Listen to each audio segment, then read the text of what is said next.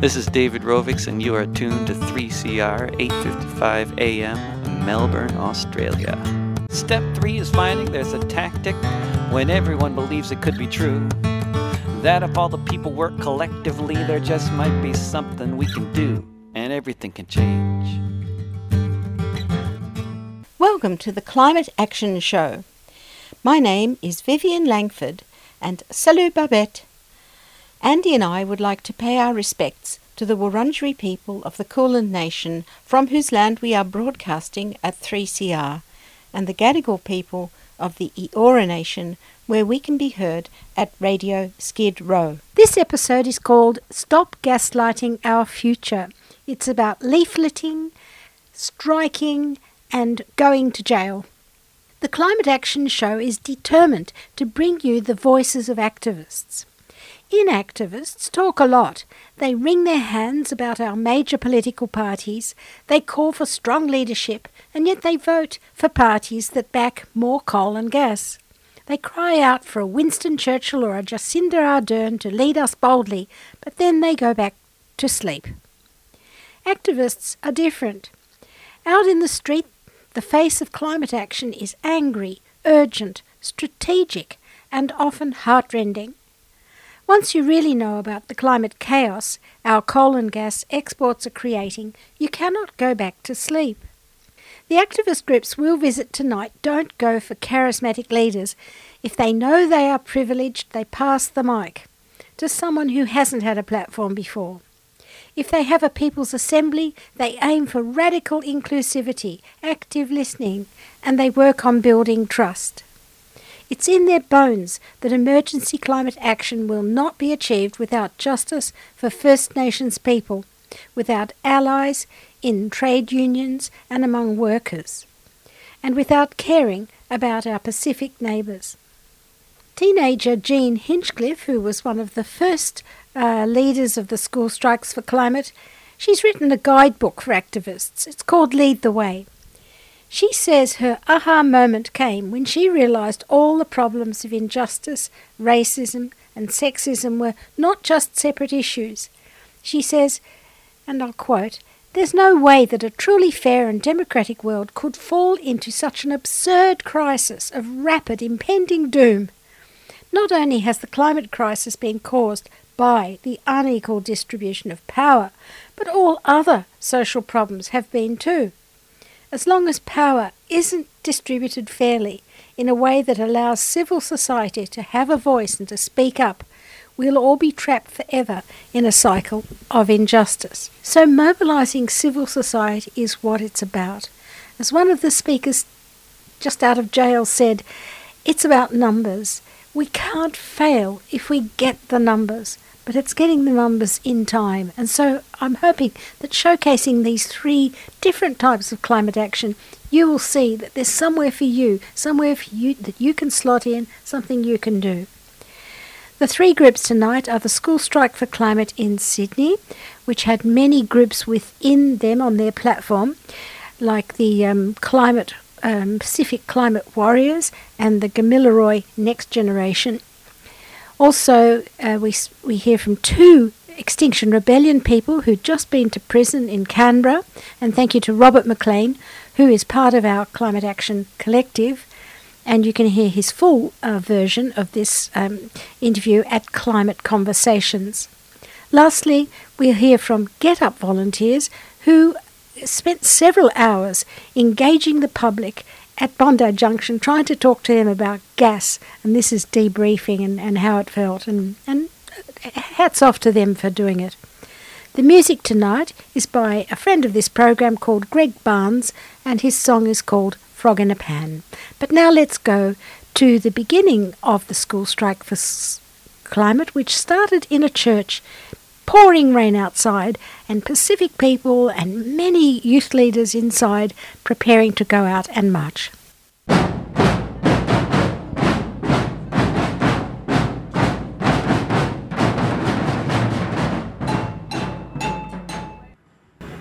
at Uniting Church here in Sydney, uh, Pitt Street, and I've got someone here from a big group of people. There's a band, there's lots of music as you can hear, and Mikhail is going to tell us why are you rallying today.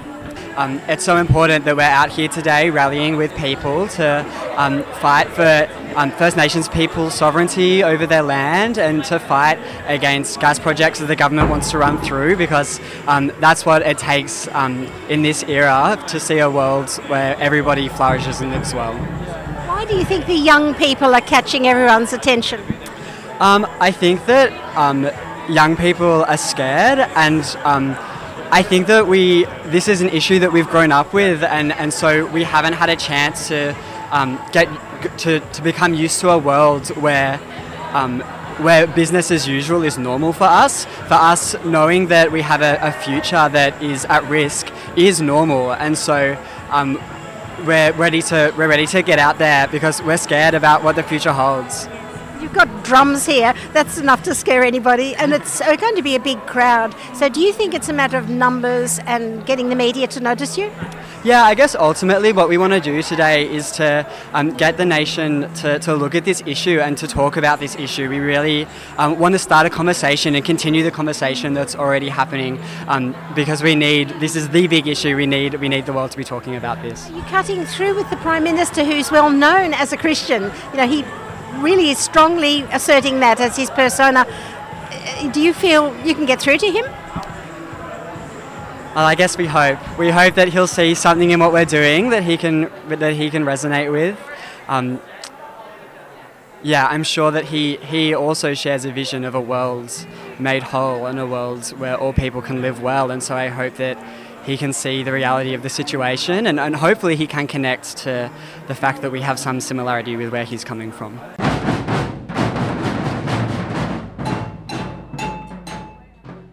I'm Moni Tamoipeao. I'm the uh, mission facilitation uh, consultant for UME um, as my placement. This morning has been just incredible, you know, with our young people leading the service. Um, you know, the charge with the sermon, uh, um, encouraging us that there's hope, you know, in, for the future, but we have to act now, and uh, that, that's why I'm here to march together with them in solidarity of our young people and our future. Me too. I'm delighted how well researched they are and how specific they are. You know, they're not just making generalised uh, demands. Exactly, and that's what the United Church is standing for, isn't it? To to uh, stand with those who are, um, are destitute and marginalized, and that's why climate is so important to us, because the crisis is there for us not to be um, to stand together with them. So I'm glad for today. Looking forward to it.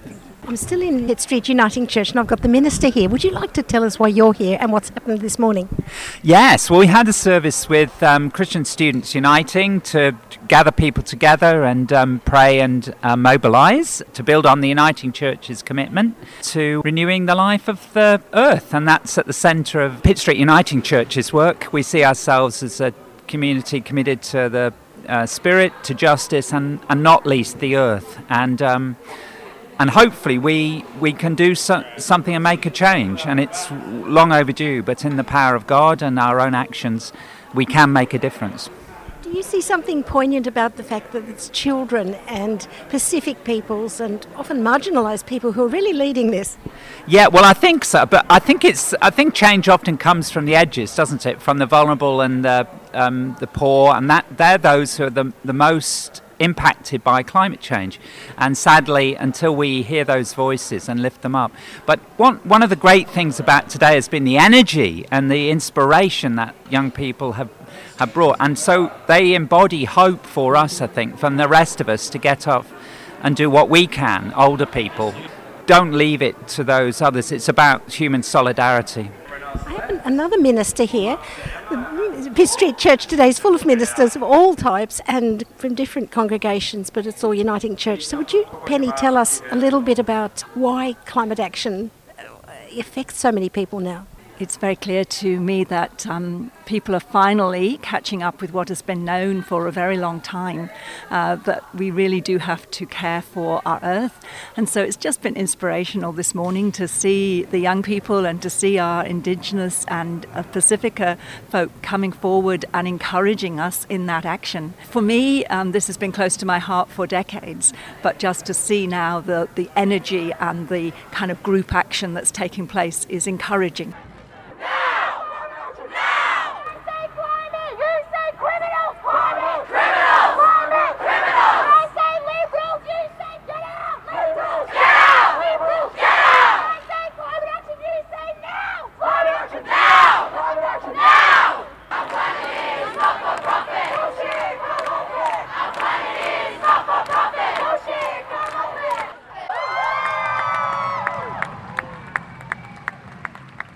Warani, Gadigal Nura, Wallama Baby, Inyana Bayalawa, Yayanayalam, Woodshire, Darabara Yanu.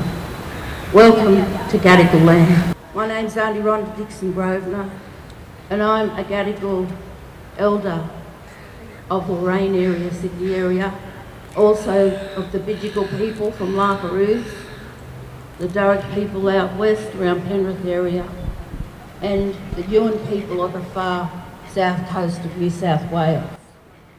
My people have been on this land for over 80,000 years, and we're still here. And we will not go away, and we will speak up about the rights of Mother Earth and Father Sky to be looked after and nurtured and respected. And that's why we're all here today. Thank you everyone, thank you all the young people that are so dedicated and staunch about fighting for the rights of Mother Earth and Father Sky. The movement exists on stolen land, and there is no climate justice without justice for First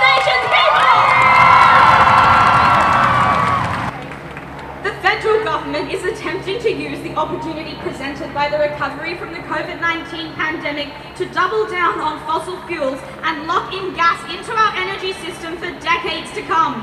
Since September 2020, the government has given close to $1 billion of public money as subsidies to enable new gas developments, including in the federal budget delivered on May 12. The Morrison government could be protecting our climate, land and water and creating thousands of new jobs by growing Australia's renewable energy sector and backing First Nations solutions to protect country.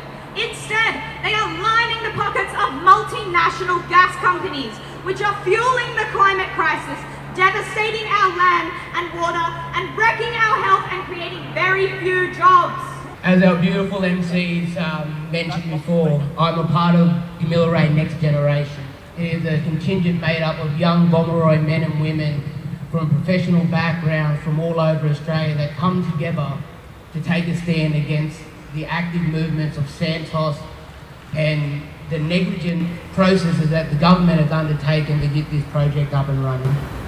Now, those who may or may not know about the Santos project, this project has been in, in the proposal pipeline for the past decade. Ten years this project has been up in the air about whether or whether or not the government will approve it.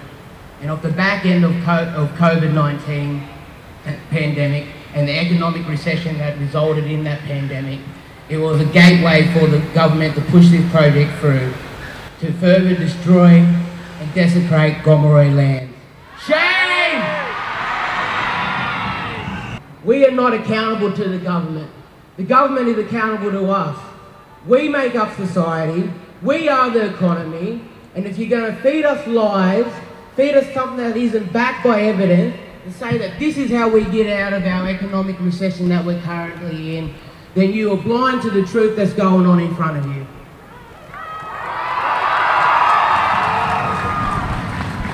They are dinosaurs. They are prehistoric creatures who sit in the house up on the hill and look down upon us as the people. We put them in a position of power. And we need to remind them that that power we put them in, it could be just as easily taken away. Public money should be used to fund Aboriginal and Torres Strait Islander-led solutions that guarantee land rights and care for country.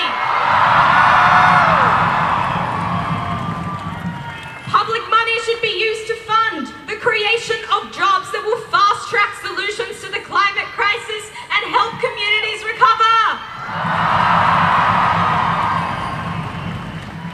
Public money should be used to fund projects that transition our economy and communities to 100% renewable energy by 2030 through expanded public ownership. The Pacific Climate Warriors, a network of young Pacific people from 15 Pacific Island nations, Australia, New Zealand, and the US, are working to model for the world what true climate leadership looks like.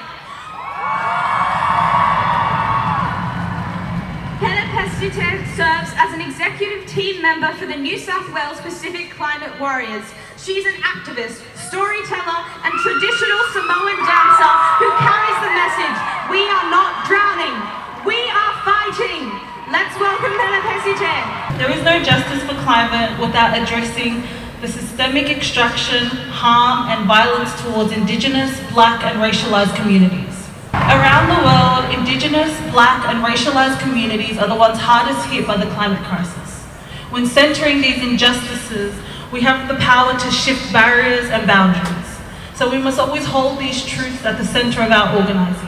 Climate change is a man-made issue that essentially tampers with the preservation of our cultures. The values and traditions that set us apart as Pacific Islanders in this world is why I fight for my islands. I want them to feel the cool air while the sun is high in the sky and hear all of the roosters of the village cry one after the other as the sun peeks into the horizon. This is the land that I long for. So although Tuvalu is physically far away from me, I'll continue to see my home in the eyes of my grandmother. I'll forever hear the sounds of Tuvalu when my grandma starts a hymn in a tone that my Samoan family can't quite harmonize. It's an unspoken rule or, or a common principle that when you grow up, you'll look after your parents. And in retrospect to that, our Pacific youth would do the same for our islands, except we don't have the luxury of waiting to grow up. Scott Morrison continually fails to pr- protect all Australian homes, and his Pacific neighbours bear the brunt of these actions. Low-lying atoll communities such as Tuvalu become most vulnerable. The people of Tuvalu said, if Tuvalu goes down, so does the world. In a world with so many injustices, we must start thinking collectively. There's a Samoan proverb that goes, a longo tai or longa. When translated, it reads, when it's felt towards the sea, it's felt towards the land. And the underlying message to this is, when something happens in our family, no matter how far away they might be, we all feel the repercussions. We need action now. The extraction and burning of fossil fuels like gas is accelerating the climate crisis that threatens our islands and our people.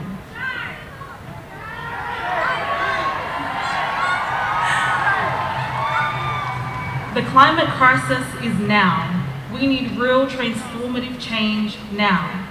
We need real leadership now. Scott Morrison continues to fail our Indigenous people. He continues to fail those recovering from the bushfires. He continues to fail all of us as we recover from the pandemic. We're here because we can't let him fail our futures. We are not drowning! We are fighting! We are not drowning! We are fighting! We are not drowning! We are fighting! You are listening to Radio 3CR or Radio Skid Row. We're hearing from people at the School Strike for Climate in Sydney. Now we'll hear National Secretary of the Electrical Trades Union um, speaking to the rally. The students running this strike have a good idea how to find allies, and the trade unions are key to making a smooth transition away from coal, oil, and gas. Here's Allen Hicks. The ETU have been strong advocates for workers in emission intense industries for many years and have been fighting hard to ensure these workers aren't left behind as we make the much needed transition from fossil fuels to renewable energy. Let's welcome Allen. Thank you. Also want to thank every single person here today to have the courage to come out to this strike and for fight not only for your future, but all of our future. Congratulations. School students shouldn't have to go on strike. But when we've got a government and a Prime Minister that's not listening, that's not concerned about your future, then we have to strike. We have to fight and we have to make it abundantly clear that enough is enough. To achieve net zero emissions, we have to have a resolute focus. We have to have businesses. We have to have community. We have to have unions. And we have to have governments all going the same way. But as we know, and you've heard from the speakers before me today, Scott Morrison is asleep at the wheel and he's done nothing and he doesn't care about the future of this country. And I say, shame! He's also done nothing for the workers in the emission intensive industries to create a pathway for them to transition from fossil fuels into clean energy. So many workers, communities, and businesses are going to be adversely affected because of Scott Morrison's failure to show leadership in this area. Scott Morrison and Angus Taylor continue to mislead, misrepresent, and provide false hopes to these workers, communities, and businesses. I was fortunate enough a couple of years ago to speak at the last strike that he's had as one of the best and proudest days of my life to be in front of so many people that wanted to fight for our future. And I spoke about it on that day. I did my apprenticeship in the coal mines. I'm a proud Sparky. My father was a coal miner until he passed away. So I benefit enormously out of the coal industry, but it's our responsibility as unions to make sure workers do have that clear pathway out of fossil fuels into clean energy. The proposed Kurri Kurri gas peaking generator is a clear example of where a federal government gets it completely wrong. The federal government tried to force the private sector into building a gas peaking station. And know what the private sector did? They said it's not viable and we're not going to do it. So instead of listening to the experts, what does the federal government do? They go and grab $600 million of your money and my money, taxpayers' money, invest in something that isn't viable. And the ironic part about this is the same federal government has been trying to pressure state and territory governments for years, for years to privatise publicly owned assets like electricity distributors, like electricity generators, like rail, like motorways. And then when they don't get their way with the private sector, what do they do? They want to create a publicly owned gas peaking generator. Shame. You know, if there was a demand for a gas peaking station, don't you think the private sector would have went out there to make some dollars and they would have built it? It just doesn't stack up. It's an absolute disgrace that this government again is wasting taxpayers' dollars on something that it shouldn't be doing. But I'll tell you what, the people the people in the regions around Kurri Kurri and the Hunter Valley, they deserve jobs. They deserve investment, but they don't deserve something that's not viable. And I just want to read something out to you. When the uh, environmental impact statement for the Kurri Kurri project was lodged with the New South Wales Department of Planning, they actually admitted that the plant will only run for 2% of its rated capacity each year. 2%. We're spending $600 million for a gas-fired power station to operate 2% of the time. And Angus Taylor, the Energy Minister, reckons we need to do it to make sure that the electricity network's viable and it's going to drive down electricity prices. That's bullshit. It's bullshit because what it'll do, projects like this that aren't viable, it'll drive electricity prices up and contribute to global warming. I had a message for Scott Morrison and Angus Taylor and the rest of his cronies in federal government. Let's grab that 600 million bucks. Let's use it in something that's practical and sensible. Let's build some offshore wind. Yeah! Let's invest that $600 million, which creates hundreds and hundreds of jobs and clean, cheap power.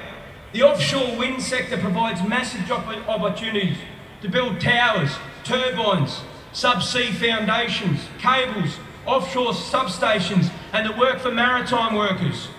This is a sensible, practical use of taxpayers' dollars. Again, I'm so proud to have the privilege to be asked to speak today to all of you. Have a look around, but don't leave this here today.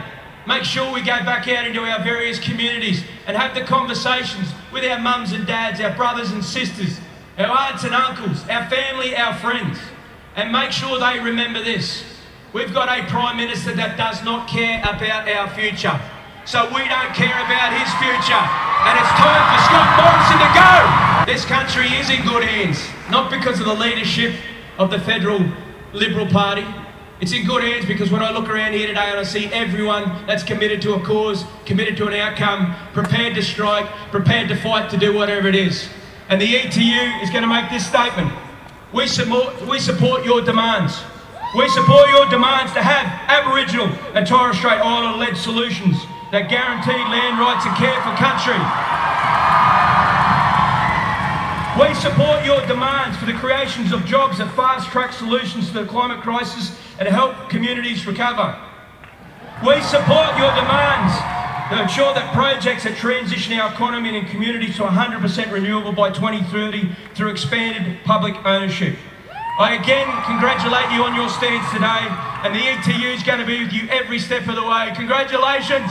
Now let's welcome Patrick Rudd, a 17-year-old striker all the way from Port Macquarie in the north coast of New South Wales. Like many places across the east coast, two months ago my town was struck by extreme flooding.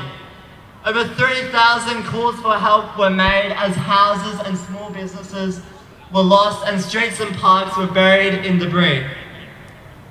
Livestock from farms kilometres away washed up dead on our shores and schools closed as many of our teachers and fellow students worked to restore what was lost. We were told it was a once in a hundred year storm, but we've heard numbers like that before. Two years ago, regional New South Wales faced a once in 400 year drought. Grazing land turned to dust and farmers were forced to rely on charity to keep sheep and cattle alive. One year ago, my town, like many across Australia, was impacted by the worst bushfire season this country has ever seen. At one point, we were completely cut off as five major fires surrounded us. Roads were closed and smoke blanketed our town. But we were the lucky ones. There were towns further inland that were just about wiped off the map. The bushfires that summer took 19 million hectares 3,000 homes and 34 lives. Every day we heard more stories about the ones we lost and the ones who lost everything. Those fires were the worst on record in New South Wales. How much longer can we keep shrugging our shoulders? During the fires across Australia, Scott Morrison told us from his resort in Hawaii that he was doing all he can that he doesn't have a hose and that he doesn't sit in an all-powerful control room. Well, Scott Morrison, a good start would be to stop ignoring the calls for change made by firefighters and climate scientists, students and Indigenous leaders. You've thrown 51 billion into fossil fuels, the industry fueling the climate crisis. What we are seeing right now is a glimpse at what we'll be facing for the rest of our lives if we do not act. We don't have time to debate concrete evidence anymore. We know we are on the cusp of a climate crisis, and every day we procrastinate will be to the detriment of younger generations, and we'll watch as an increasingly dangerous climate continues to devastate communities across the globe. Thank you.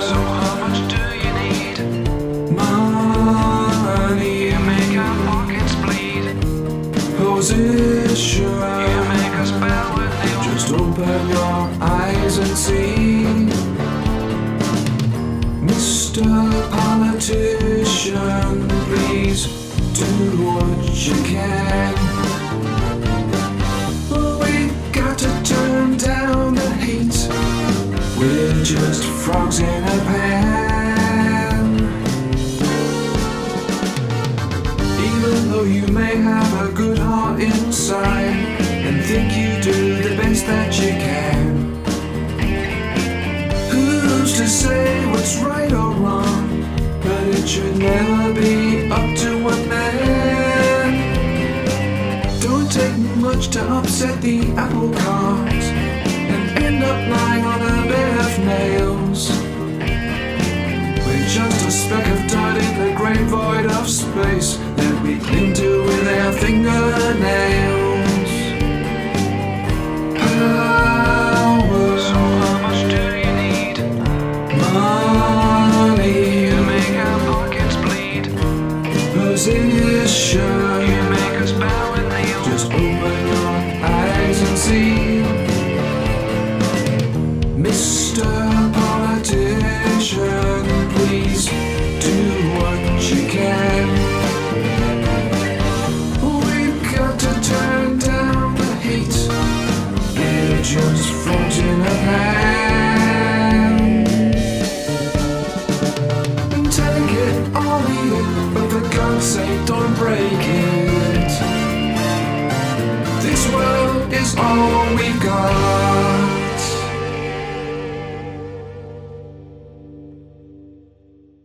3CR Radiothon fundraiser, June 2021. To donate, call 03 9419 8377 or donate online at 3cr.org.au. 3CR Radiothon. Two rebels from Extinction Rebellion, Violet Coco and Leslie Mosby, have just emerged from seven days in an ACT prison. They were arrested as part of the Budget Week actions by Extinction Rebellion in Canberra. Both Violet and Leslie refused bail. They refused to acknowledge any criminality in their actions or accept bail conditions that restricted their right to protest. Let's listen now to what Violet and Leslie had to say when they were released just today, and today is Wednesday, May 19, 2021. We just spent seven days in ACT Correctional Facility, and um, we wanted to give a chance to uh, introduce ourselves and, and why we did that. Um, first, I'd like to start by acknowledging that we are uh, doing this video and being held here on stolen land, and I pay my respects. Um, I'd also, yeah, just I'll just start. Uh, my, like I said, my name's Violet. I'm a 30-year-old philosophy student, and I've been a full-time activist now for about two and a half years because I believe it's my absolute moral duty to rebel against a government that's utterly failing us. And I'm Leslie. I'm 59 years old today and uh, got out of prison for my birthday. I am. Uh, I've been an armchair activist most of my life. Uh, the bushfires, the Black Summer bushfires a few years ago, propelled me out of my armchair and into doing more substantial and meaningful action for climate change for the sake of my grandson and children and all future generations. Okay, so I'd just like to talk about the fact that we were incredi- we are incredibly privileged. Uh, Violet and I, being both white, middle class, uh, I'm middle aged, educated, fairly confident women, that this was an action that uh, allowed us to capitalise on that privilege and uh, make some really meaningful action. We realise that in this country we're fortunate. The, uh, the punishment for crime in our country is loss of liberty, so when you enter the prison system, you, it's supposed to be only about loss of liberty. There's no uh, human rights violations or violence or anything like that. So we, we were able to capitalise on that quite easily. And I will just say, obviously, there are First Nations deaths in custody that we want to acknowledge, Absolutely. but um, you know there are countries where it is much, much more dangerous to do this, and so we have a, a lot of um, privilege just for being in this country. Yeah, and I, I tend to think that gives us more of an obligation to act in this country because we can. Absolutely. Yeah, and we were very fortunate in that we had we could sign our bail papers at any time, so we knew we could leave, and we had another, we had each other to kind of help us through this. And as I say, our experience is not necessarily universal, and we would caution people, uh, even though it's everybody's individual choice to whether follow a, uh, a course of action like we have, um, you really should carefully consider this if you're a person of colour or from a, um, a vulnerable mi- minority like the uh, trans people, so on. Um, they may not have the same experience of prison as we have. So I'd also encourage people to, if you're going to do this, come to Canberra to do it, uh, or other capital cities at a minimum. But I'd be very wary about regional areas because we know there's a history of violence in the Australian prison system, especially for males and people of colour and other vulnerable minorities. Um, and also, if you have active health, mental health issues, claustrophobia, or physical disabilities, this might not be the right course of action for you. Not to say that you can't do No, it, you um, can. but yeah, just Just be more aware. Uh, there was very little setup that I saw in there for anybody with disability, so it might be difficult. And there are always people who can't do this, who have dependents and uh, are on visas and so forth. But there are many, many roles to play in XR, and so that we need people to fulfil all those roles to support those of us with the privilege who can actually take this step.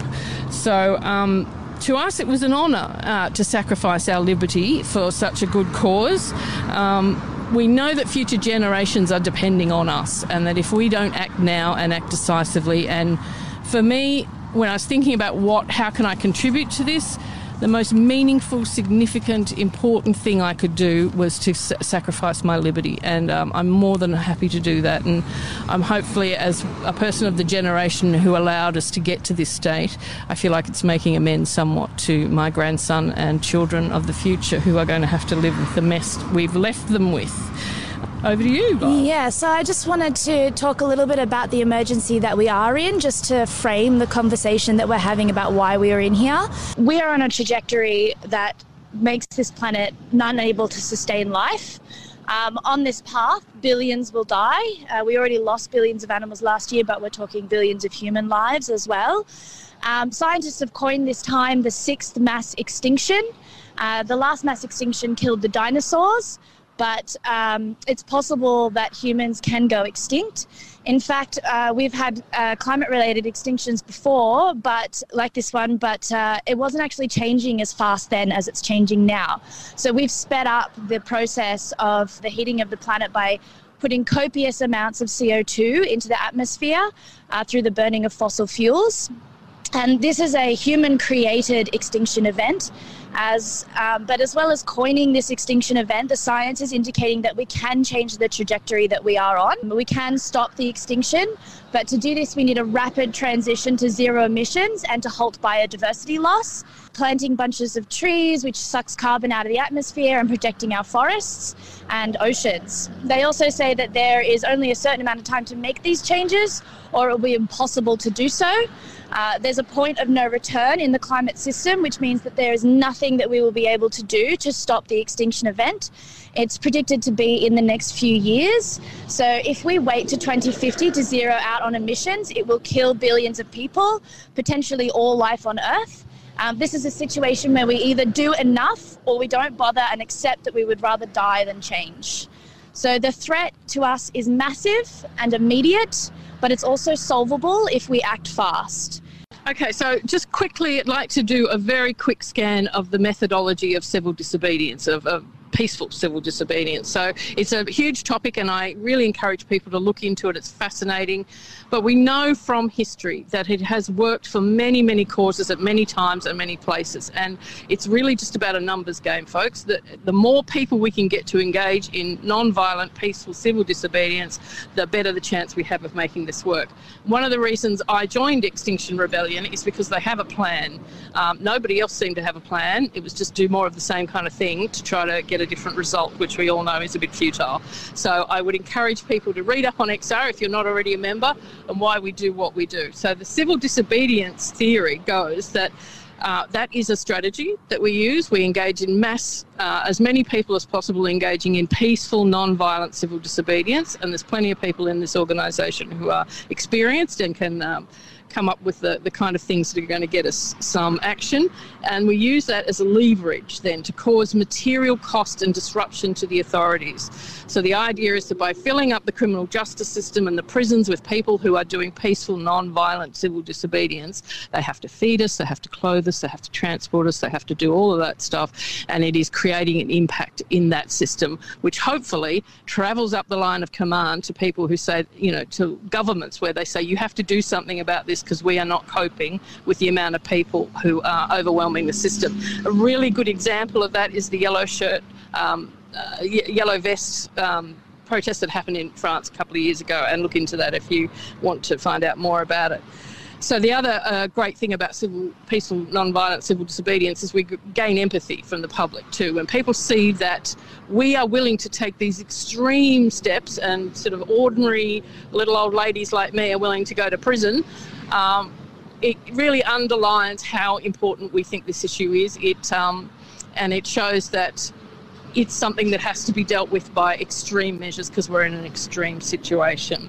We know we need to know the sociological science of this is studied by a lot of the founders of XR and other people. It's fascinating to read if you're into that kind of thing, but it does show it it it will work if we get the numbers. There's no way it won't work if we can get enough people to engage in various levels of um, peaceful, non-violent civil disobedience. And as I'm going to mangle this quote, so I uh, apologise to Nelson Mandela, but it always seems impossible until someone does it. Uh, so I'm just going to quickly run over XR's demands. Uh, the first demand is. Just remind us where we are. Oh, yeah, so just letting you all know we're outside um, ACT prison. Um, Leslie and I have just spent seven days um, in the correctional facility, uh, basically in solitary confinement except for two hours a day. Um, and, uh, And we were together. and we were we, yeah, we were allowed together, and um, and uh, yeah, we did that um, to highlight the climate and ecological emergency. And yeah, I just wanted to say XR's demands, which uh, first one is to tell the truth. So the government government must declare a climate and ecological emergency and work with institutions to communicate the urgency for change. So this should be front page news every day. Um, ACT has declared a climate and ecological emergency. Melbourne uh, City Council has declared a climate and biodiversity um, emergency. Sydney, Newcastle, actually hundreds of- of councils, thousands around the world have declared a climate and ecological emergency. Um, and this is just about, you know, acknowledging what it is so we can take the appropriate response to the situation. Uh, the second demand is act now. So we must zero out on emissions by 2025 and halt biodiversity loss. A scientist once told me that losing biodiversity is like taking bricks out of your house and expecting it still to stand. Australia is leading the way on mammal extinction. Um, we're mammals, so you know we're part of that system. We're losing um, we're losing insects, um, which are you know pollinate our food. It's just it's incredibly insane.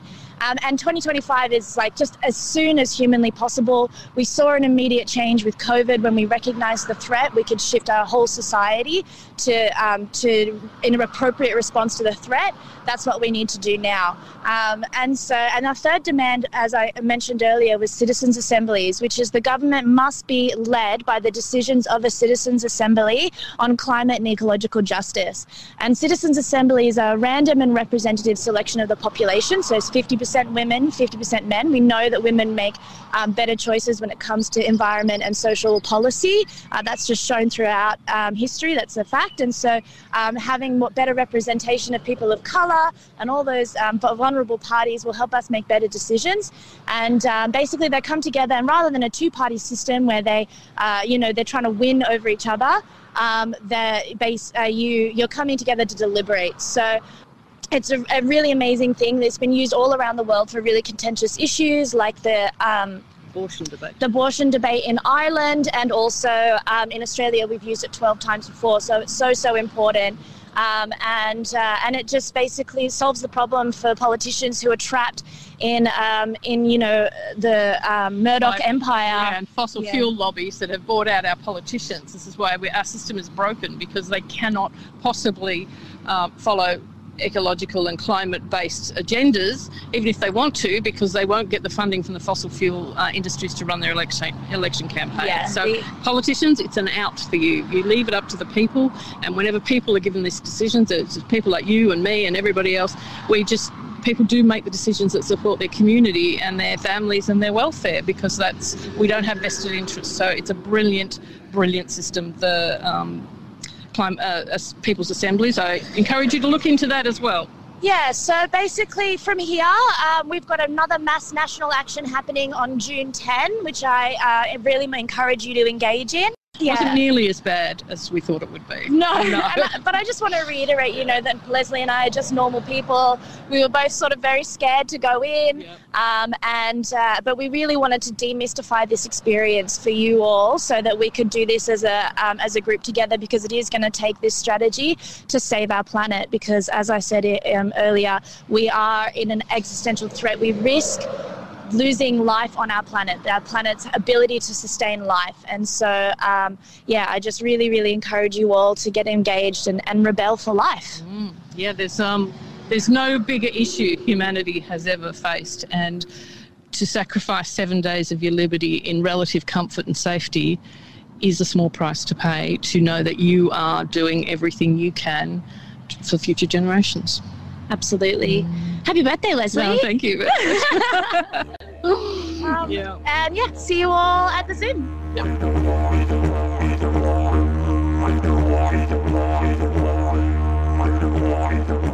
Slavery is back.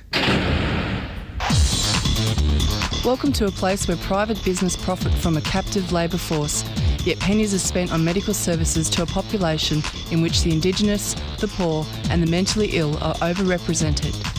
Where isolation, humiliation, and degradation are facts of life. Welcome to prison. It depends who's telling the story, I suppose. The prisoners would have one view, the people who work in the prison system would have another, and I think it's up to people to decide uh, you know, where, where the truth is. Give government propaganda and the media spin doctors the flick.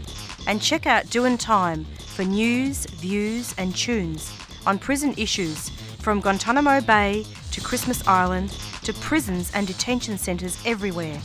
Every Monday at 4 pm on your community radio 3CR.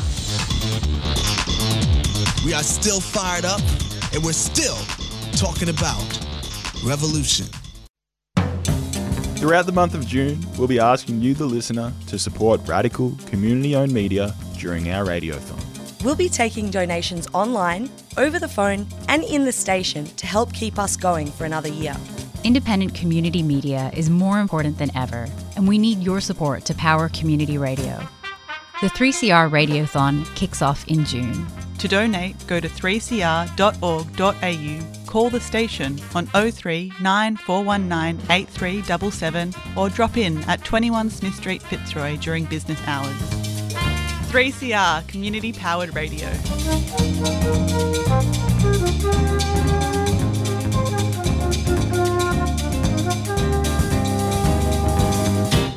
I'm in Bondi Park and we've just had a get up action about Fund Our Future Not Coal and I've got Maddie here. Yeah, so essentially what we were doing today is going out and having transformational conversations with people uh, in the electorate of Wentworth, speaking to residents about why they care about protecting, you know, our climate and the people and places we love.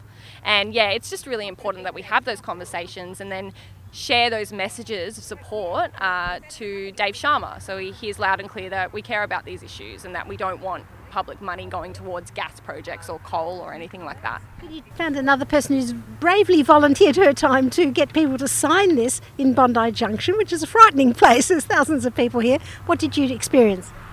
Oh, I experienced, uh, I my sentiments are the same as Maddie's, and I find it absolutely outrageous that this government wants to spend our money, our taxpayer dollars, m- making the whole situation of climate change worse, and and the lies that we're told.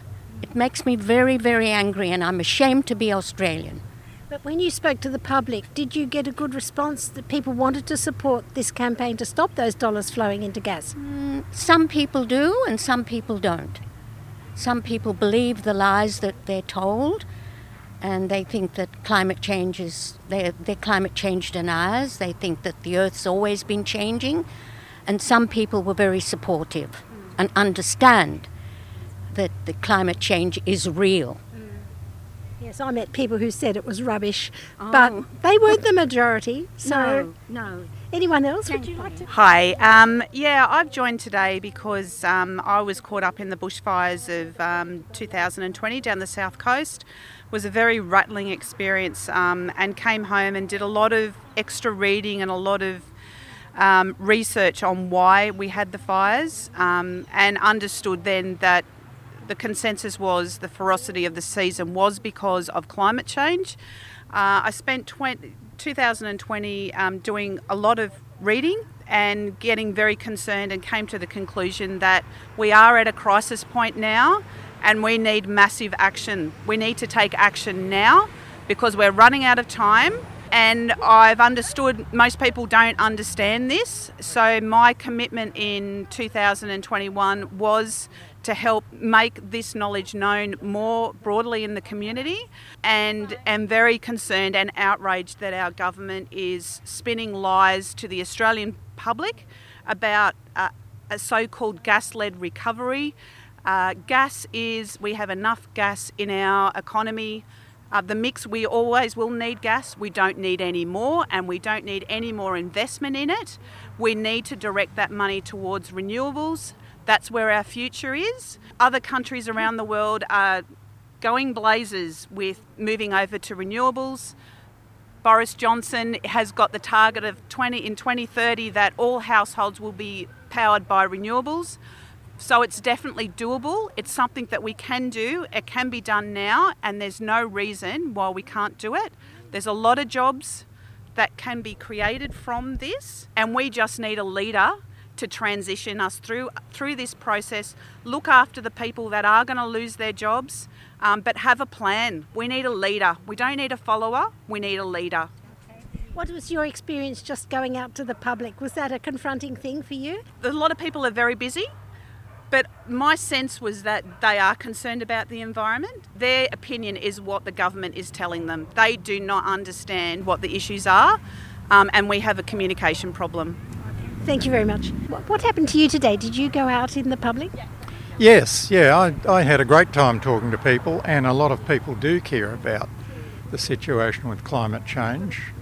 The reason I was out today, or one of the reasons I was out, is that a lot of people are doing it tough. The cancellation of JobKeeper without a sensible alternative pushed a million children down into poverty, and those families don't have time to stay abreast of the news, and the government takes advantage of them by putting out fake news to support their own corporates who donate to them. So it's great to get out and just share a bit of information and um, give some sort of reality to many people. Very compassionate point of view. What motivates you with climate action in general? Generally, it's uh, well, I've got four little granddaughters, two in Australia, two in Austria. A big part of it is to make sure they have a reasonable life down the track. There's no point living on a planet where the wealthy just bail out of areas that have been destroyed by climate change and make up their own little new environments that are safe, and the bulk of the population just gets left to rot. Got another one of these brave people who've gone out and faced the public. It is quite hard. Did you find that? Yeah, well, it, it, I was really nervous about it because it's quite hard to, to talk to people. You don't know whether they're going to be um, for or against, um, but it w- actually turned out um, easier than I thought it would be. Yeah. Um, there was one one guy who said he doesn't believe in climate change at all. He was sitting on a bench um, eating his lunch, and then the woman um, on the other end of the bench said, "Well, I'm interested. Uh, I'll, I'll talk to you." And and she was very concerned about climate change, so she was very supportive. Yeah. So yeah, it was interesting. There's a mixture of views. I know you make films, but did you? Is there some sort of film you could make out of this? Because it seems to me a very minority thing. People handing out leaflets or handing, asking people to sign something in the street. The ninety percent of the people are walking by, but there's a story there, isn't it? Two groups of people. Do you see a, a film in that? Yeah, I, I can. Actually, there's a film festival um, that some friends of mine are running, Dare to Struggle, and um, the, it's it's about stories of people who are uh, campaigning for things, struggling for for social change. So, um, a a film about the, these um, amazing Get Up volunteers who run these things would be amazing. Mm. To, to talk about what they do, um, what motivates them, and that would be a really good story, actually. I hadn't thought of that. Well, I met you with um, with the Jack Mundey at the Jack Mundey, Mundey Memorial, and a lot of 3CR listeners know about Jack Mundey. So, what image do you hold up? Because it looks so fragile, doesn't it? Climate change is happening. The big corporations are still pumping money into it. Our government's pumping money into it, and there's these handful of you know innocent-looking people handing out pamphlets and asking people to have a conversation. What models do you think of? You know, heroes and people who've gone before us. Do you think of? Most social movements start with very small groups, like the um, the the women's liberation movement started with two women who chained themselves to a bar that was male only, and that started the whole movement that gained us the rights that we have today. Every movement starts slow, but but the climate change is not that small anymore. We had the school strikes for, for climate kids, and that's really um, encouraging because I think it's the it's it's the younger generation that are gonna that, that are gonna get this um, change going. Thanks for listening to Stop Gaslighting Our Future, produced by the Climate Action Show Collective. Thank you to Robert McLean, who brought you the voices of Violet Coco and Leslie Mosby from Extinction Rebellion in Canberra. Thanks to the School Strike for Climate, to the Gamilaroi Next Generation and 350.org Pacific Group, for thanks to the people at Pitt Street Uniting Church. Thanks to Maddie and the Get Up volunteers at Bondi Junction, and thanks to Michaela and Rao at um, who got this show to air. To take climate action, you could contact any of these groups. As Leslie Mosby says, it's important to get informed and to share information. Sharing this podcast will help us and help people who think there's nothing we can do. The seas are rising, but people are rising too. And if you need proof that warming temperatures are harming us, you can read a recent article by Peter Hannam, Sydney Morning Herald. It's called Not Just Dropping Off a Twig. And he says that warming is deceptive. It's not just bats falling out of trees or mass coral bleaching. Sub lethal temperatures can cause loss of fertility in plants, insects, fish, and coral. And you can imagine that is another kind of death. In the recent Upper Hunter Valley by election, all parties except the Greens backed the coal industry. And the Nationals won that by election. So let's build up an alternative power base by getting behind these climate action groups. 75% of Australians feel something should be done about climate change, and these groups are leading the way. Please get behind them. My name is Vivian Langford. Good night and good luck. Get ready to add your support during our annual Radiothon and be part of community powered radio. 3CR Radiothon fundraiser, June 2021. To donate, call 03 9419 8377 or donate online at 3cr.org.au. 3CR Radiothon, community powered radio.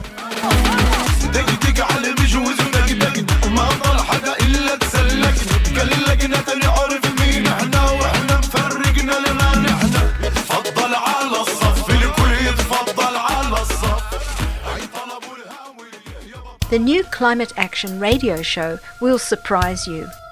Well, first of all, I'm not a believer in global warming. I'm not a believer in man-made global warming. Global warming. And so you'll hear voices from all around Australia and overseas that are taking all types of climate action, whether it's stopping coal and gas, whether it's building a new model of society, or whether it's just sustaining you in the grief you may feel about the climate destruction we're facing. And in that spirit, here's a poem by Rumi. Stop, take a breath, for you are drunk, and we are at the edge of the roof. This is coal. Don't be afraid. The Don't be treasure. scared. It's coal. It's coal. Tune in every Monday at 5 pm to hear the Climate Action Radio Show. Oh, breaking news! Royal Dutch Shell has been ordered by a court in the Netherlands to cut its emissions in the next 10 years. Friends of the Earth and six other organisations took Shell to court for causing climate change. This will trigger a wave of litigation against big polluters to stop them extracting or burning fossil fuels. Just shows what groups can do. Please join up with any of them. That was Friends of the Earth.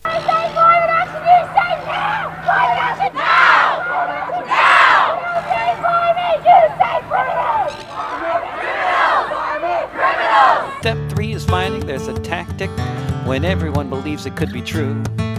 That if all the people work collectively, there just might be something we can do, and everything can change.